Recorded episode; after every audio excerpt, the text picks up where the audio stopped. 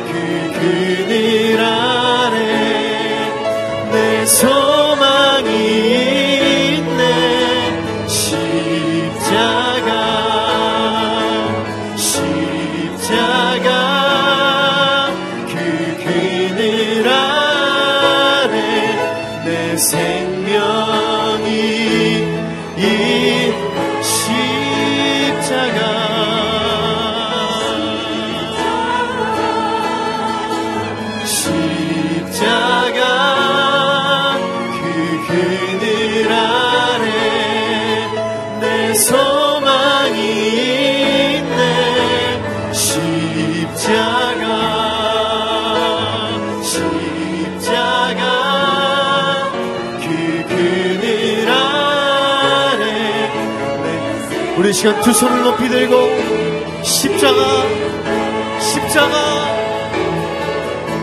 십자가. 주님 그 놀라운 십자가를 붙들며 주님 앞에 나아갑니다 그 그늘 아래 내소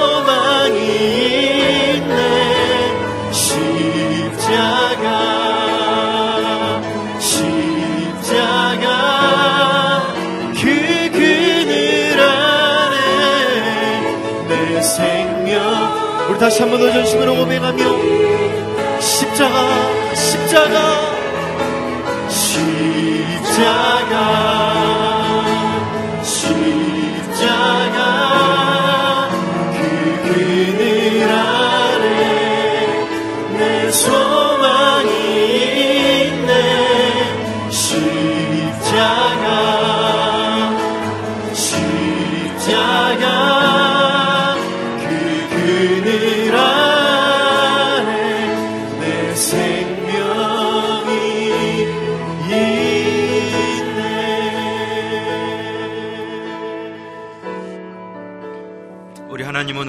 베푸신 하나님이십니다. 값없이 돈 없는 자도 내게 와 주의 은혜를 사라고 말씀합니다. 이 시간 기도할 때 하나님 주의 은혜가 내게 필요합니다. 주님 내게 은혜를 부어 주시옵소서. 성령으로 말씀으로 내게 찾아와 주시고 오늘도 주님과 더불어 믿음으로 승리하는 하루가 되게 해 주시옵소서. 시작 같이 한번 기도하겠습니다. 할렐루야 살아계신 하나님 아버지 이 아침에 주께 소리를 주여 전에 불러주시고 주의 은혜로 인하여서 믿음으로 승리하기 원합니다. 주님의 은혜를 사모합니다. 사랑하는 당신의 귀한 자녀들에게 주의 말씀으로 채워주시고 성령으로 채워주시고 하나님의 그 말씀 가운데 일어날 수 있도록 주님 역사해 주시옵소서.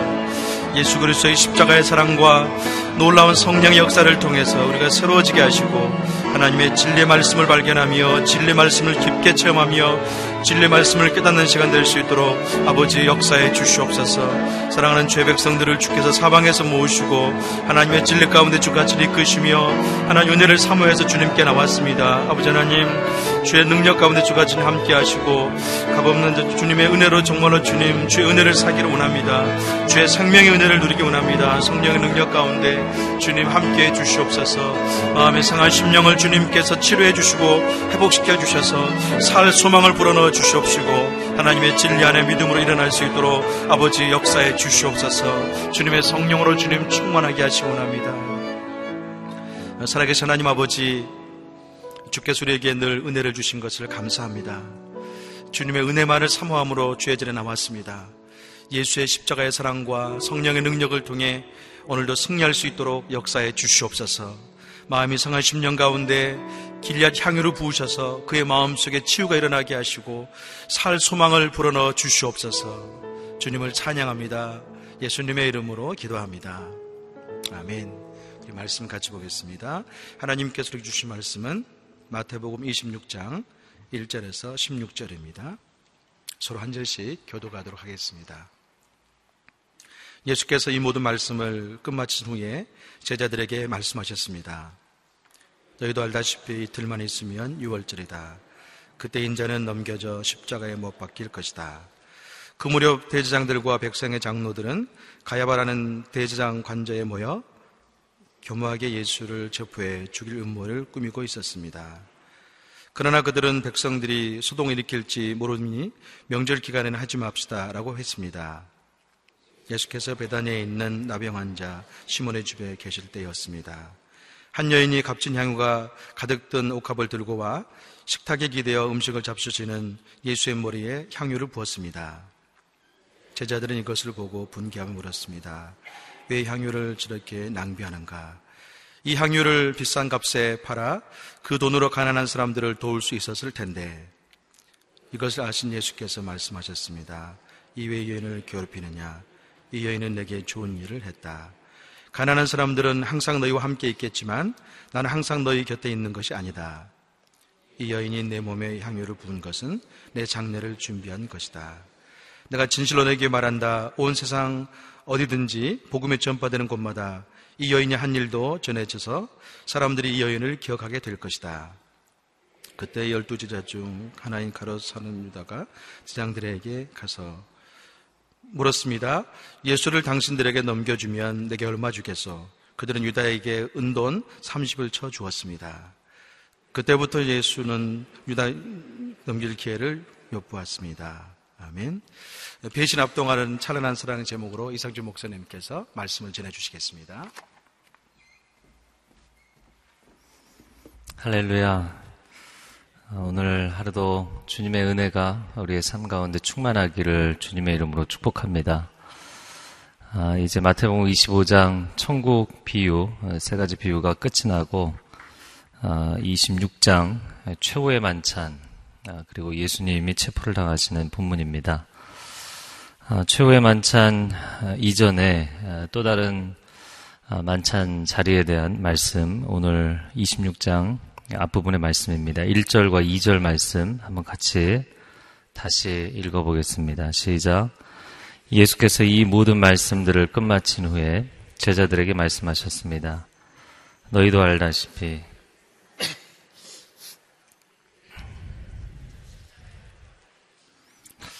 이틀만 있으면 6월절이다. 그때 인자는 넘겨져 십자가에 못 박힐 것이다.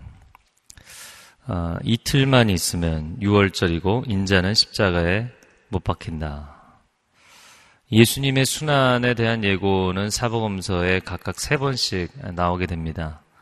어, 마태복음을 보면 마태복음 16장 21절에 처음 나오고 어, 그리고 마태복음 17장 22절에 두 번째 나오고 마태복음 20장 18절에 세 번째 나옵니다. 아, 마태복음 16장은 우리가 잘 아는 것처럼 가이사라 빌립보에서 아, 시몬 베드로가 주님을 향해서 아, 주는 그리스도시여 살아계신 하나님의 아들이시니다 고백을 했던 장면이죠.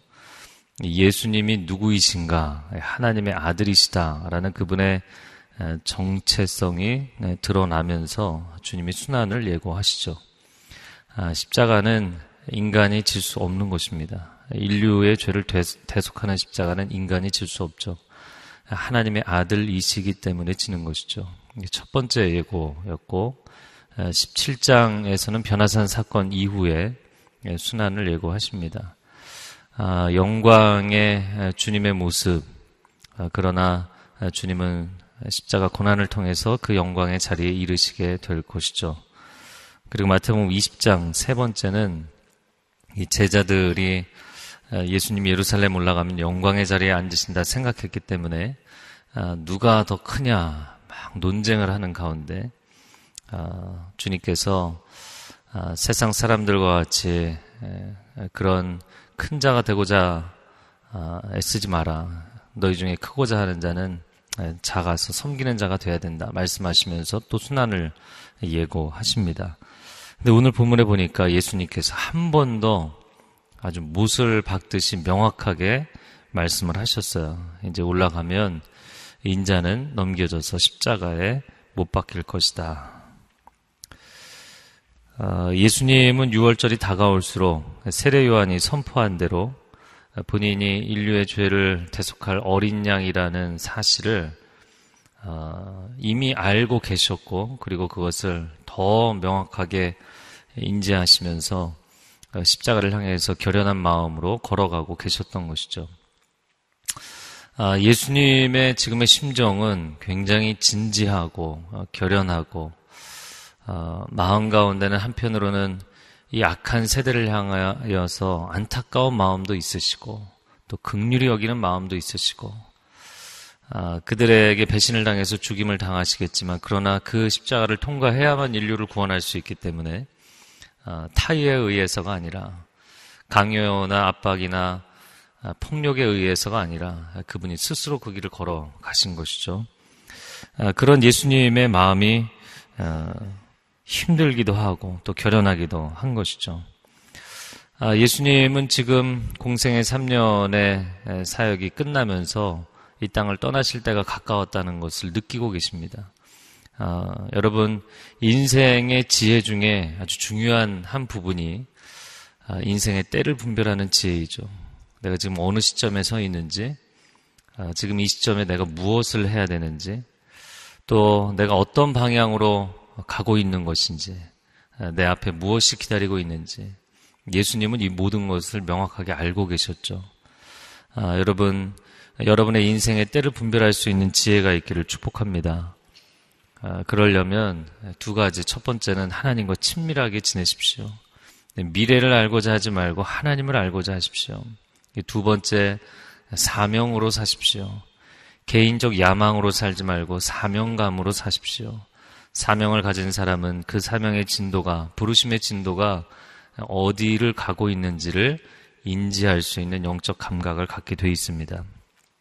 자, 3절, 4절, 5절 말씀을 같이 읽겠습니다. 시작.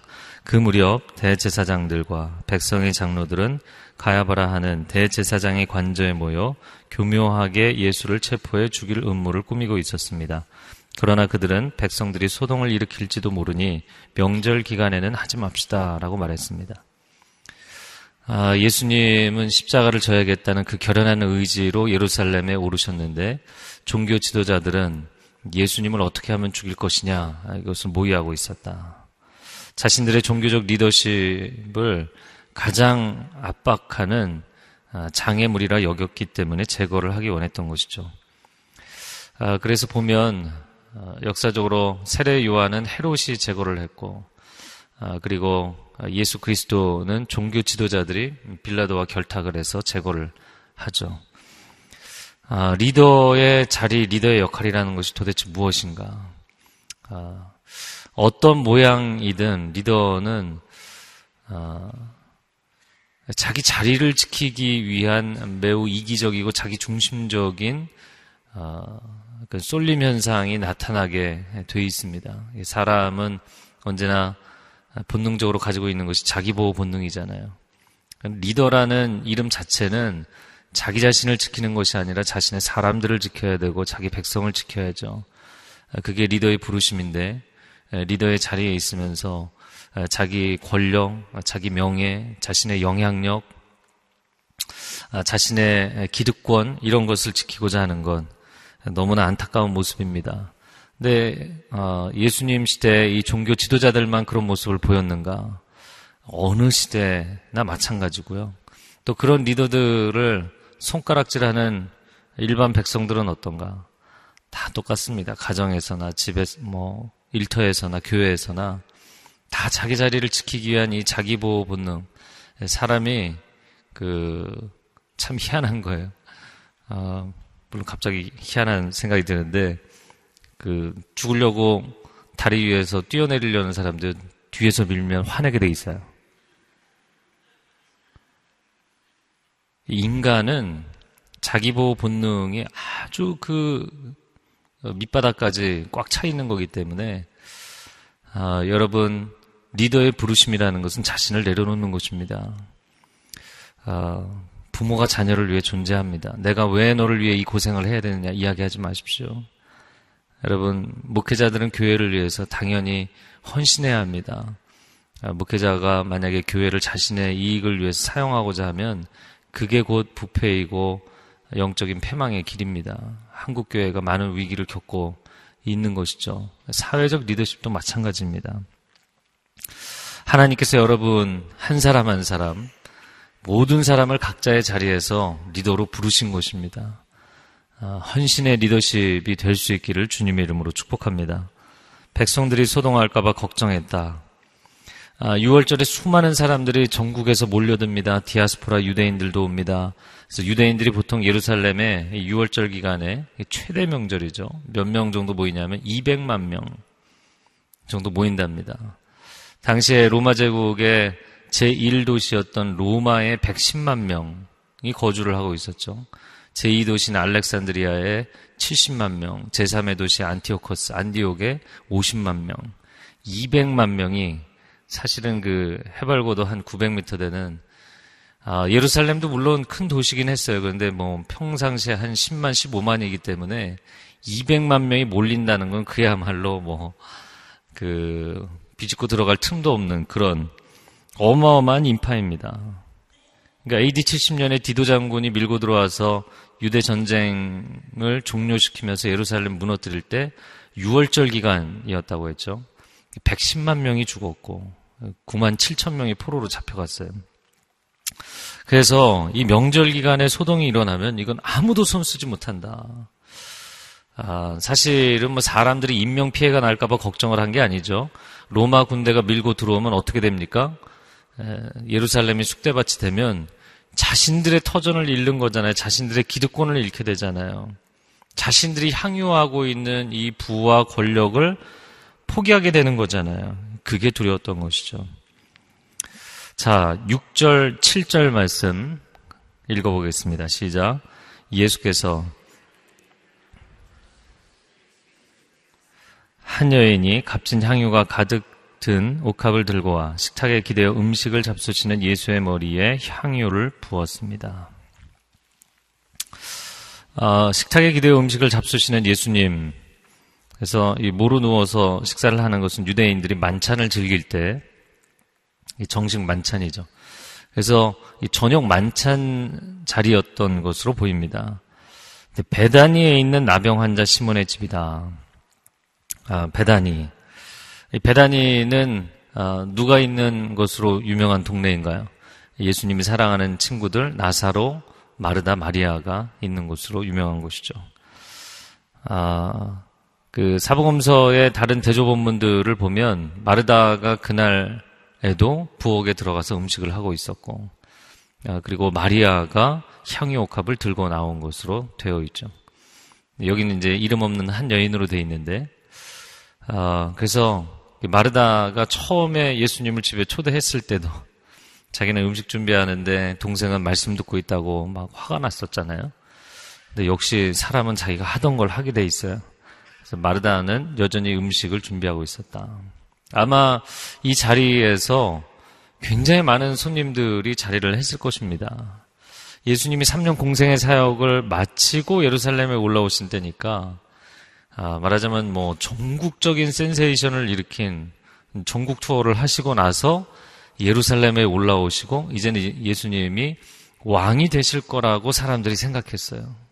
로마 제국이라는 것은 뭐 지금의 미국과도 비교할 수 없는 어마어마한 아, 세계 최강의 막강한 권력이잖아요. 전 세계를 통일한 권력이잖아요. 아, 그런 권력을 메시아가 등장해서 무너뜨릴 거라고 기대를 했던 것입니다. 그런 정치적 메시아를 기대했는데 그런데 그 놀라운 분이 그 놀라운 분이 베다니에서 이 베다니는 베스 아니에서 가난한 자들의 집이다 이런 뜻인데 이 빈자의 동네 예루살렘 어, 성이 있죠. 예루살렘 성의 동편 언덕 감람산을 쭉 넘어가면 벳박의 베다니가 나오거든요. 베파게, 베파게는 파게의 집, 아, 이게 파게가 뭔지 기억이 나시나요? 이게 무화과 나무 열매거든요. 예수님이 무화과 나무 열매를 요구하신 적이 있었잖아요. 그러니까 뭐 무화과 나무가 잔뜩 있는 동네였던 것이죠. 그래서 무화과 나무의 동네를 지나서 가난한 자들의 동네, 예루살렘 동편 언덕에 있는 빈민촌, 판자촌입니다. 이제 왕이 되실 분이 고관 대작들과 잔치를 벌이는 것이 아니라 가장 가난한 사람들과 잔치를 벌이고 계셨어요. 그러니까 이 사람들이 얼마나 기쁘고 감격을 했는지 여러분 예수님이 왕이 되시면 재개발을 할 지역 1순위가 어디겠어요? 배단이잖아요. 와, 우리 동네 편하겠다. 이 사람들이 얼마나 기대감이 있었겠습니까? 영예롭게 생각했고 기쁨이 충만한 그런 잔치 자리였습니다. 그런데 한 여인이 향유옥합을 들고 나오더니 순식간에 예수님의 머리에다 부었어요. 뭐 이건 뭐 갑작스럽게 일어난 사건입니다. 전 영화로 만약 이 장면을 찍는다면 아, 한 여인이 그 향유옥합을 어두운 방 안에서 만지작만지작 하다가 주저주저 하다가 문을 열고 나오는 그 뒷모습을 이렇게 찍을 것 같아요. 네, 여기서는 이름을 또 밝혀주질 않았잖아요. 아, 굉장히 이제 친밀감을 강조하는, 친밀감을 중요하게 생각하는 요한이 이제 누군지 캐릭터를 다 밝혀주거든요. 요한복음에서.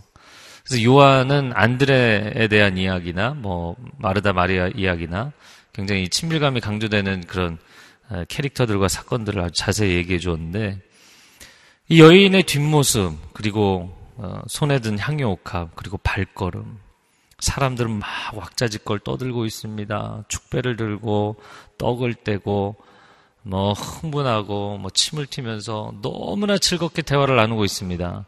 근데 여인은 딱 누구만 쳐다보고 있어요? 예수님만.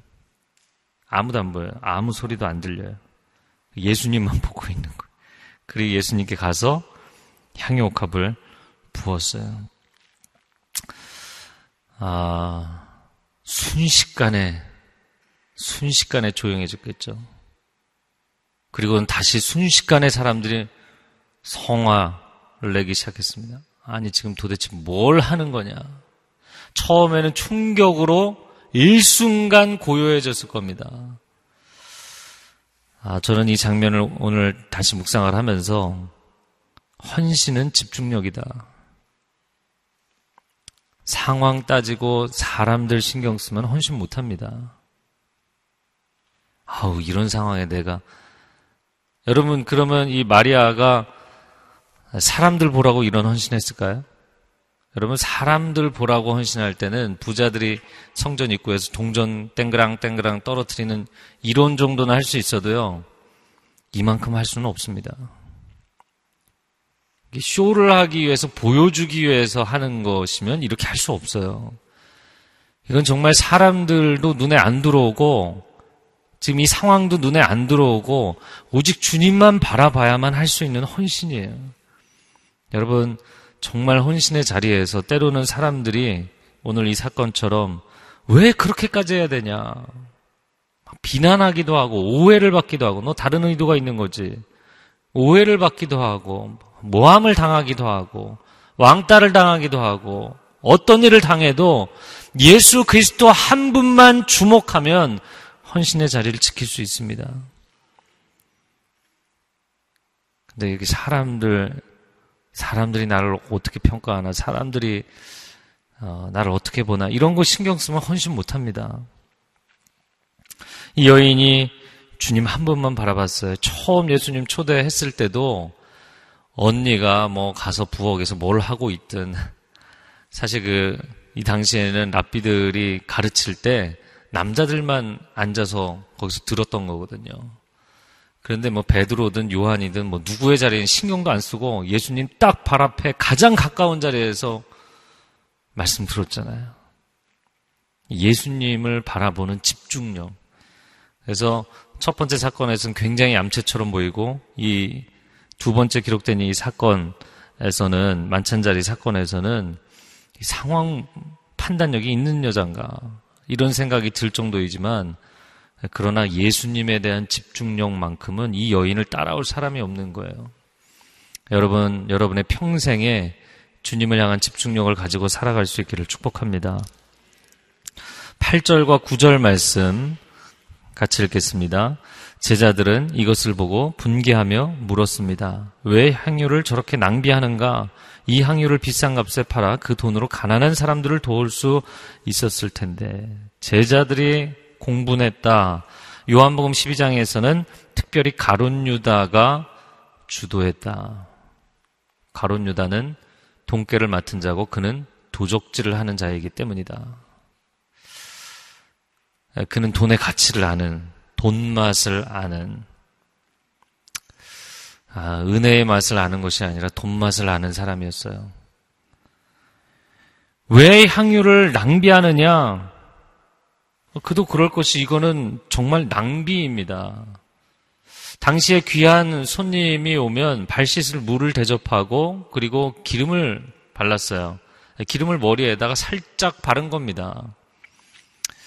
어, 보통 사람에게는 올리브 기름을 발랐고 그리고 귀한 손님에게는 이런 소중한 향유를 한 방울 떨어뜨리는 거예요. 그럼 그것만 해도 향이 가득한 거죠. 이 여인이 뭐 향이 옥합에 들어있는 걸 다 쏟아 부어버렸기 때문에 집안은 온 집안의 향유 내음이 가득 진동을 했을 것입니다.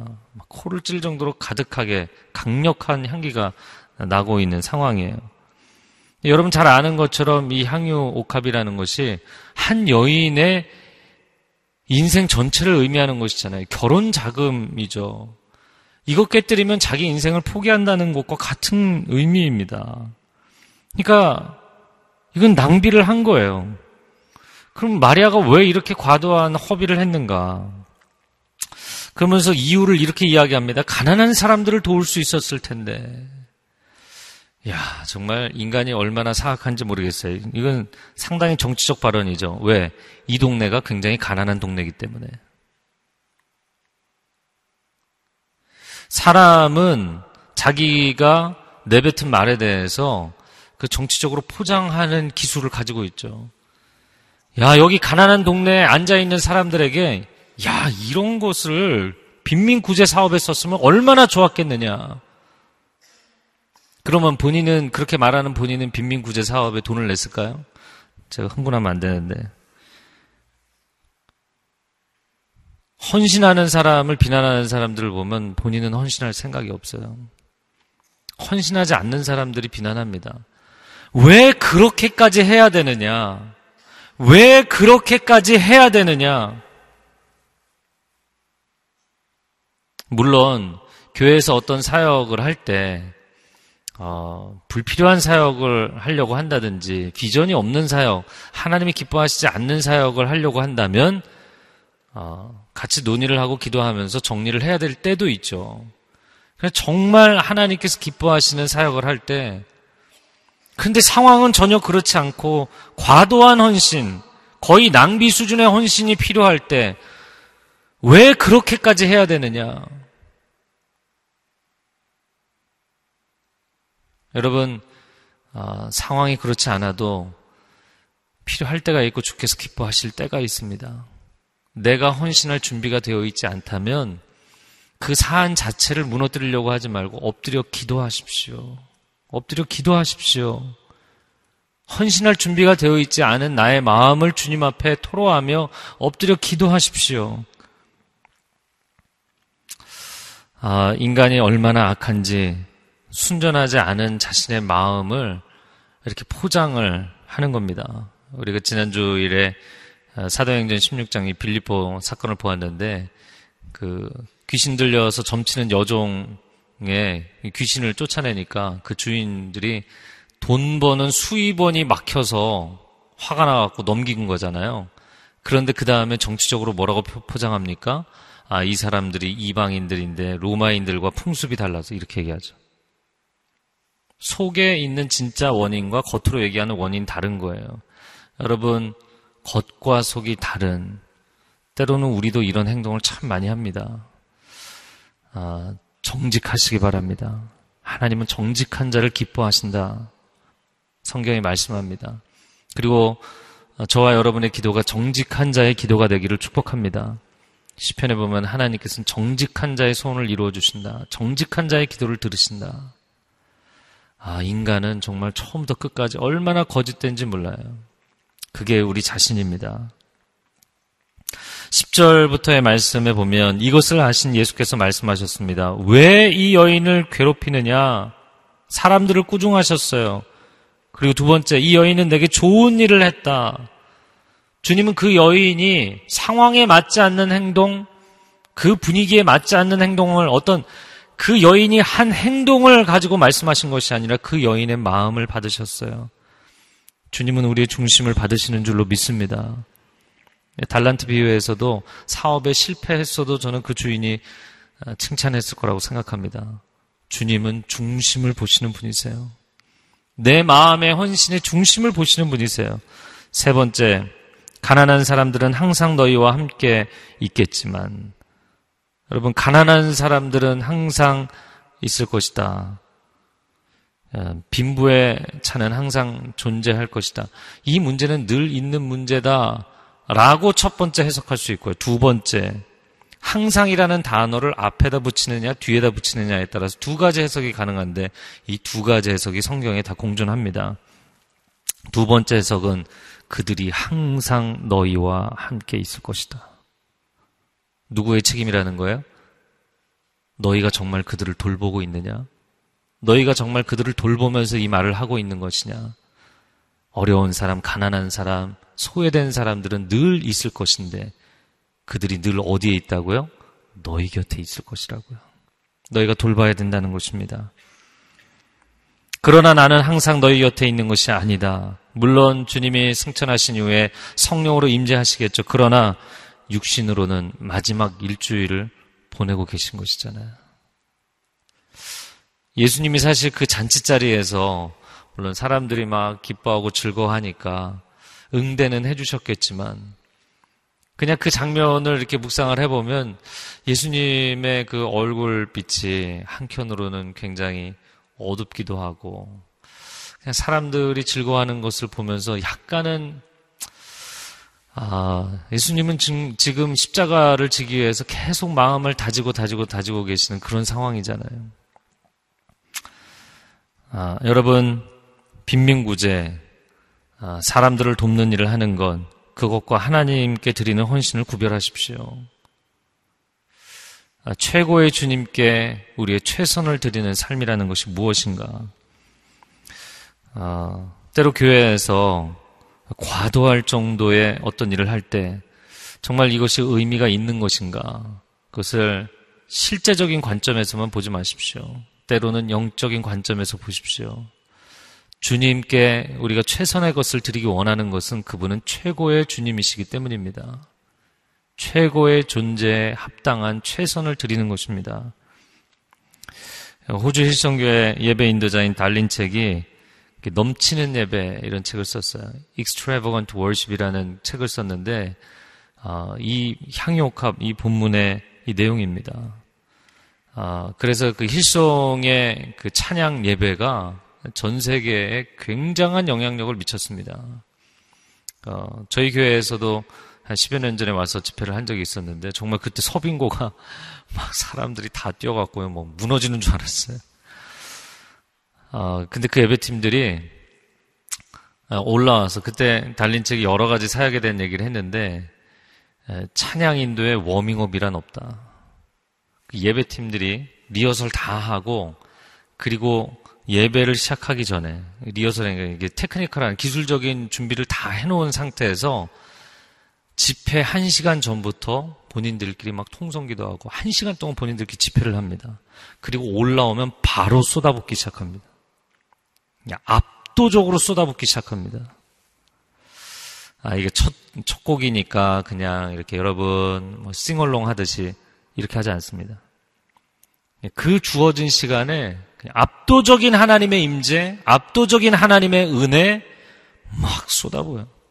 근데 사람은 영적인 존재이기 때문에 교회 처음 나온 사람이든 오래된 사람이든 약간 뭐, 어, 먼 발치에서 보는 사람이든 여러분 압도적인 하나님의 은혜의 임재 가운데 사람들이 영향을 받을까요? 안 받을까요?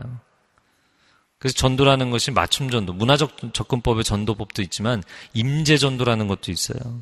그건 뭐냐면 하나님의 강력한 임재, 부인할 수 없는 영적인 존재라면 그것을 거부할 수 없는 압도적인 신이 존재한다는 것을 절대자가 존재한다는 것을 고백할 수밖에 없게 되는 그런 강력한 영적인 사역. 사람들이 생각할 때는 어우 뭐 멋진 곡을 작곡해서 아름다운 가사로 연주하니 아니요 그렇지 않습니다. 저는 이 새벽 예배를 드릴 때마다 저는 오늘 이거 묵상하면서 여러분은 향유옥합을 주님 앞에 날마다 부어드리는 사람들인 줄로 믿습니다. 이 현대 도시 문명에서 살아가면서 이 새벽에 계속 이렇게 나오는 분들은 좀 비정상적으로 살고 계신 거잖아요. 그쵸? 그 새벽에는 서로 뭐 이렇게 축복합니다. 이런 인사도 안 시켜요. 네, 전혀 그럴 준비가 안 돼 있기 때문에 서로 쳐다도 안 보고 오직 주님만 바라보고 주님 한 분만 바라보지 않고는 어떻게 이 새벽에 나오겠습니까? 전 그래서 새벽 예배가 아, 새벽이니까 차분하게 드려야 된다 생각하지 않아요. 새벽 예배는 향유옥합을 들고 나온 사람들입니다. 부어드릴 마음을 가진 사람들입니다. 넘치는 예배, 부흥회 같은 예배를 드려야 된다고 생각해요. 사실 저는 뭐 더 하고 싶지만, 네. 여러분, 새벽에 하나님 앞에 천국은 침노하는 자의 것입니다. 달려가는 심정으로 주님 앞에 기도하십시오. 새벽까지 나와서 여기서 그냥 졸고 가시겠습니까? 새벽까지 나와서 여러분 대충 예배드리고 가시겠습니까? 새벽을 깨우고서 그냥 향욕한 만지작거리다가 포기하시겠습니까? 주님 앞에 쏟아 부어야죠. 이 기회를 왜 놓칩니까? 세상 사람들이 다 자고 있는 이 시간에 여기 나왔잖아요. 그래서 주일 예배는 일주일에 한 번, 어떤 분들은 한 달에 한 번, 정말 오랜만에 한 번 나오시는 분들이기 때문에 미움을 먹이는 것이라고 생각하거든요. 새벽 예배는 그냥 날 것으로 단단한 식물도 그냥 말씀이 이야기하는 대로 선포합니다. 그러나 받을 준비가 돼 있는 분들이 나오는 거고요. 때로는 받을 준비가 안 돼 있으셔도 약간 비몽사몽이기 때문에 그냥 이렇게 받아들이게 돼 있어요. 할렐루야. 네, CGN으로 보시던 분들이 깨어나실지 모르겠어요. 자, 그리고 예수님 뭐라고 말씀하시냐면 12절에 이 여인이 내 몸에 향유를 부은 것은 내 장례를 준비하기 위한 것이다. 여러분, 예수님이 너무 감격한 나머지 내 장례식을 이 여인이 미리 준비했다. 유대인의 장례 절차 가운데 향유를 붓거든요. 근데 사후에 붓는 것인데 예수님은 사, 사망 전에 지금 부었다는 거잖아요. 지금 예수님이 너무 기뻐서 너무 흥분해서 이 얘기를 하신 걸까요? 아니요. 진짜로 이 여자는 예수님이 죽을 거를 감지한 겁니다. 알아본 겁니다. 왜냐하면 사람들을 보고 있지 않았어요. 잔치자리를 보지 않았어요. 그날의 음식이 무엇인지를 보지 않았어요. 누가 손님으로 와 있는지 보지를 않았어요. 예수님만 바라보고 있는데 그 예수님이 평소와 다르신 거예요. 왠지 오늘 주님 떠나시면 다시는 못 볼 것 같은 거예요. 여러분 사랑하면 말하지 않아도 느끼잖아요. 근데 사랑하지 않으면 말해줘도 못 알아듣잖아요. 반복해서 얘기해줘도 못 알아듣잖아요. 잔치 자리에 사람들이 다 즐거워합니다. 배단위에 있는 사람들 막 우리 동네 좋아지겠다. 제자들은 영광의 자리에 오르겠다. 다들 뭐 들떠 있습니다. 단한번 주님은 너무 진지하게 앉아 계시는 거예요. 그 주님이 광장 한가운데 혼자 서 있는 것처럼 얼마나 외로우십니까? 그런데 그 주님의 마음을 단 한 사람이 알아들인 거예요. 주님이 너무 고마우셨어요. 너무 기쁘셨어요. 여러분, 우리가 기도할 때, 하나님 내 마음 좀 알아주십시오. 제 마음이 지금 죽을 것 같습니다. 제가 너무 힘듭니다. 제가 원하는 게 좀 뭔지 좀 들어주십시오. 이 기도를 10년째, 20년째, 30년째 하고 계십니까? 주님, 제가 주님의 마음을 느끼고 싶습니다. 주님의 마음을 알아드리고 싶습니다. 주님의 눈물이 나의 눈물이 되기를 원합니다. 그런 마음의 기도를 하는 사람이 있다면 주님이 이 한 사람이 있다니, 이 한 사람이 있다니. 이 여인도 예수님만 바라보고 있고 예수님도 이 여인만 바라보고 있고 마치 이렇게 영화를 보면 정말 뭐 사랑에 충만한 연인이 광장에 사람들이 누가 지나가든 뭐 카메라 앵글이 360도 돌면서 이 남과 여만 보여주는 거잖아요. 아, 예수님이 너무나 고마워하셨어요. 그러면서 여기서 얘기가 끝나지 않아요. 13절에는 더 충격적인 얘기를 하셨어요. 내가 진실로 너에게 말한다. 진실로. 이건 강조하시는 거잖아요. 이거는 진짜 이렇게 될 것이다. 온 세상 어디든지 복음이 전파되는 곳마다 이 여인이 한 일도 전해져서 사람들이 이 여인을 기억하게 될 것이다. 와, 정말 놀라운 얘기를 하셨어요. 어떻게 이런 얘기를 하셨는지.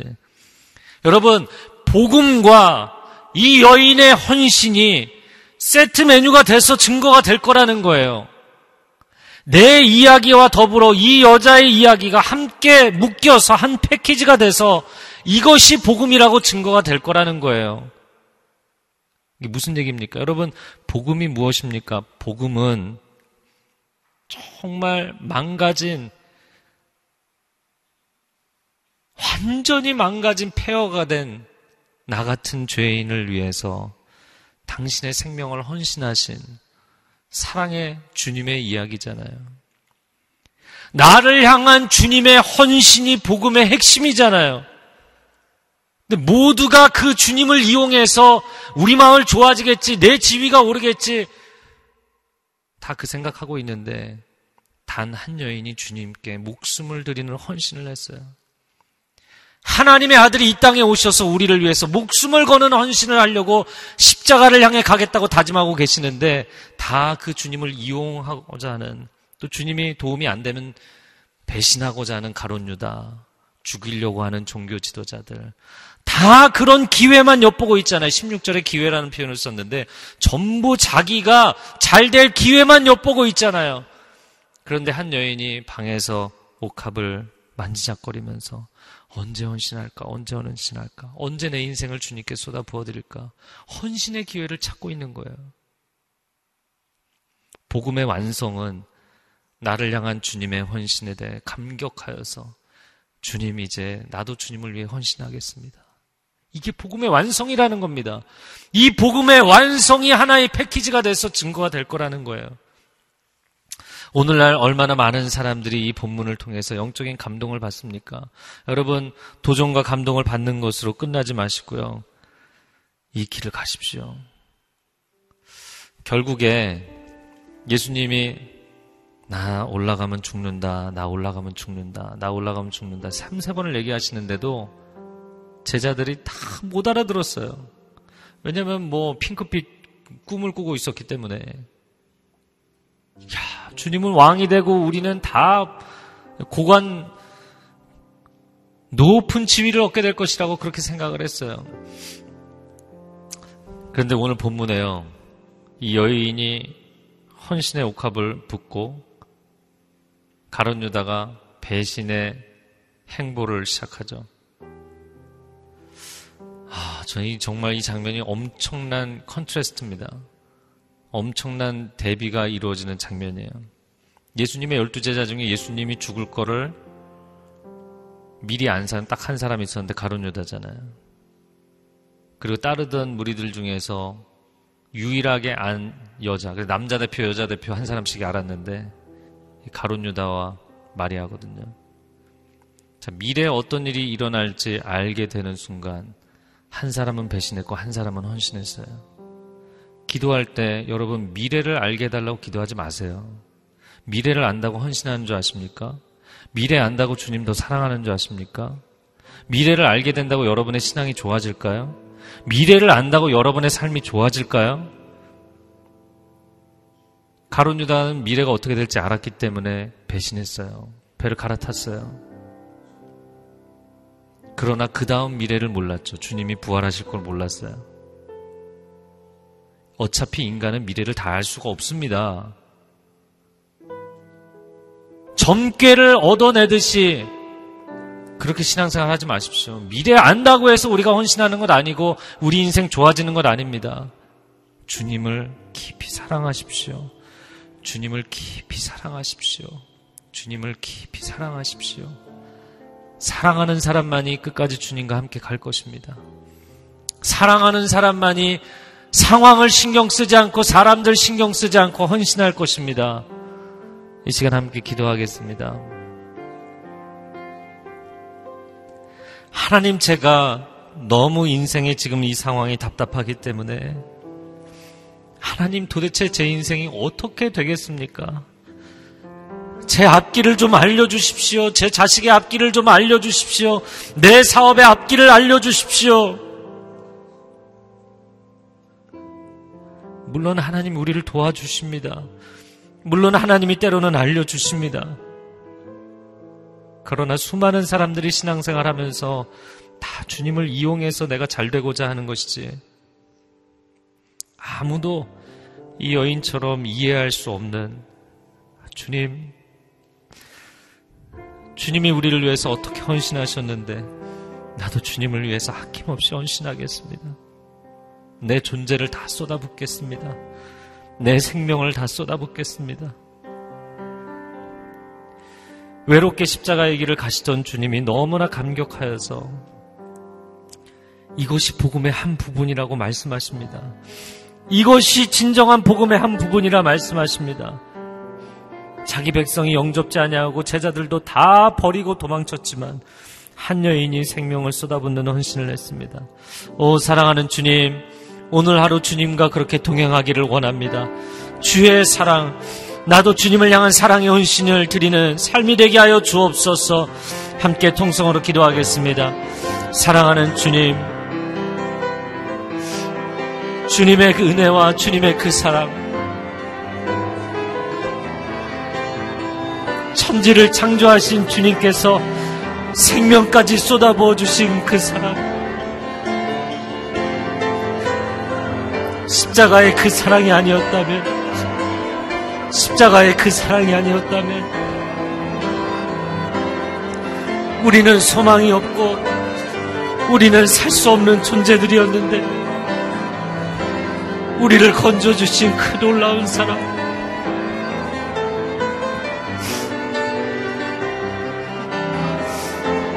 주님 그 사랑을 받으면서도 우리는 계속해서 주님을 이용하고자 하고 주님을 통해서 내 인생이 잘 되는 것에만 집중하였던 것을 회개합니다. 주님 향유옥합을 부은 이 여인을 통해서 주님이 말씀하십니다. 오늘 이 본문의 여인의 대사는 한마디도 나오지 않지만 누가 나에게 이런 헌신을 하느냐고 누가 나에게 이런 헌신을 하느냐고 주님을 향한 그 사랑의 헌신을 기뻐 받으셨던 주님 오 사랑하는 주님, 우리의 신앙이 진정한 진정성이 있는 신앙이 되게 하여 주옵소서. 주님 앞에 진심을 드리는 신앙이 되게 하여 주시옵소서. 나도 주님을 사랑합니다. 나의 인생을 주님 앞에 헌신하기를 원합니다. 고백하며 나아가는 신앙이 될 수 있도록 오 주님 인도하여 주시옵소서.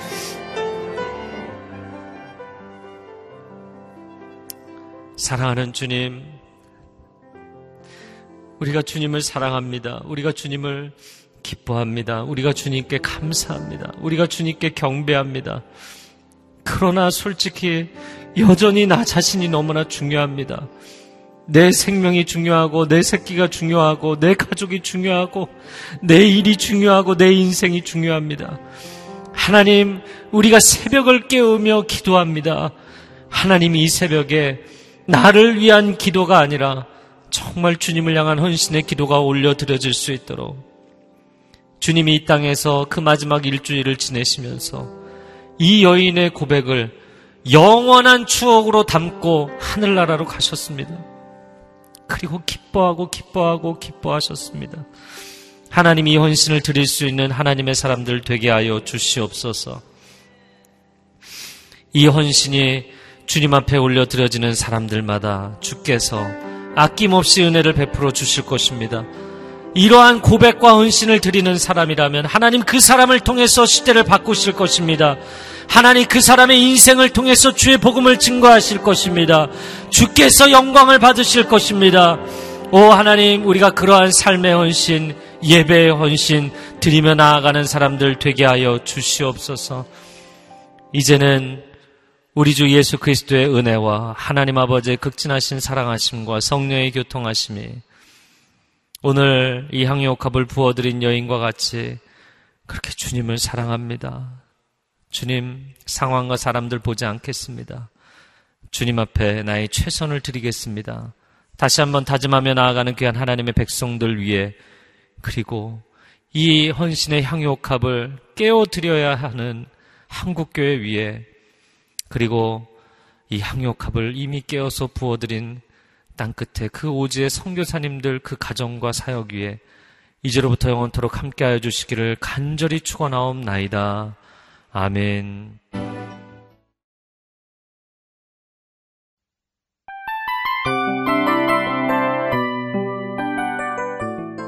이 프로그램은 청취자 여러분의 소중한 후원으로 제작됩니다.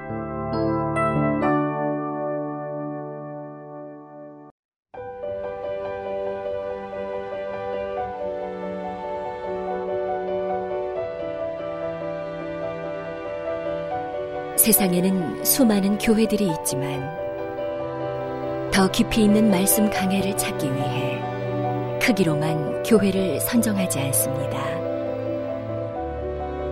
보다 좋은 영적 콘텐츠를 더 많이 나누기 위해 방송비를 받지 않습니다. 1년 365일 복음만 전하고 싶어서 우리는 광고를 하지 않습니다. 온누리의 복음을 땅끝까지 CGN TV와 함께 땅끝 성교사가 되주세요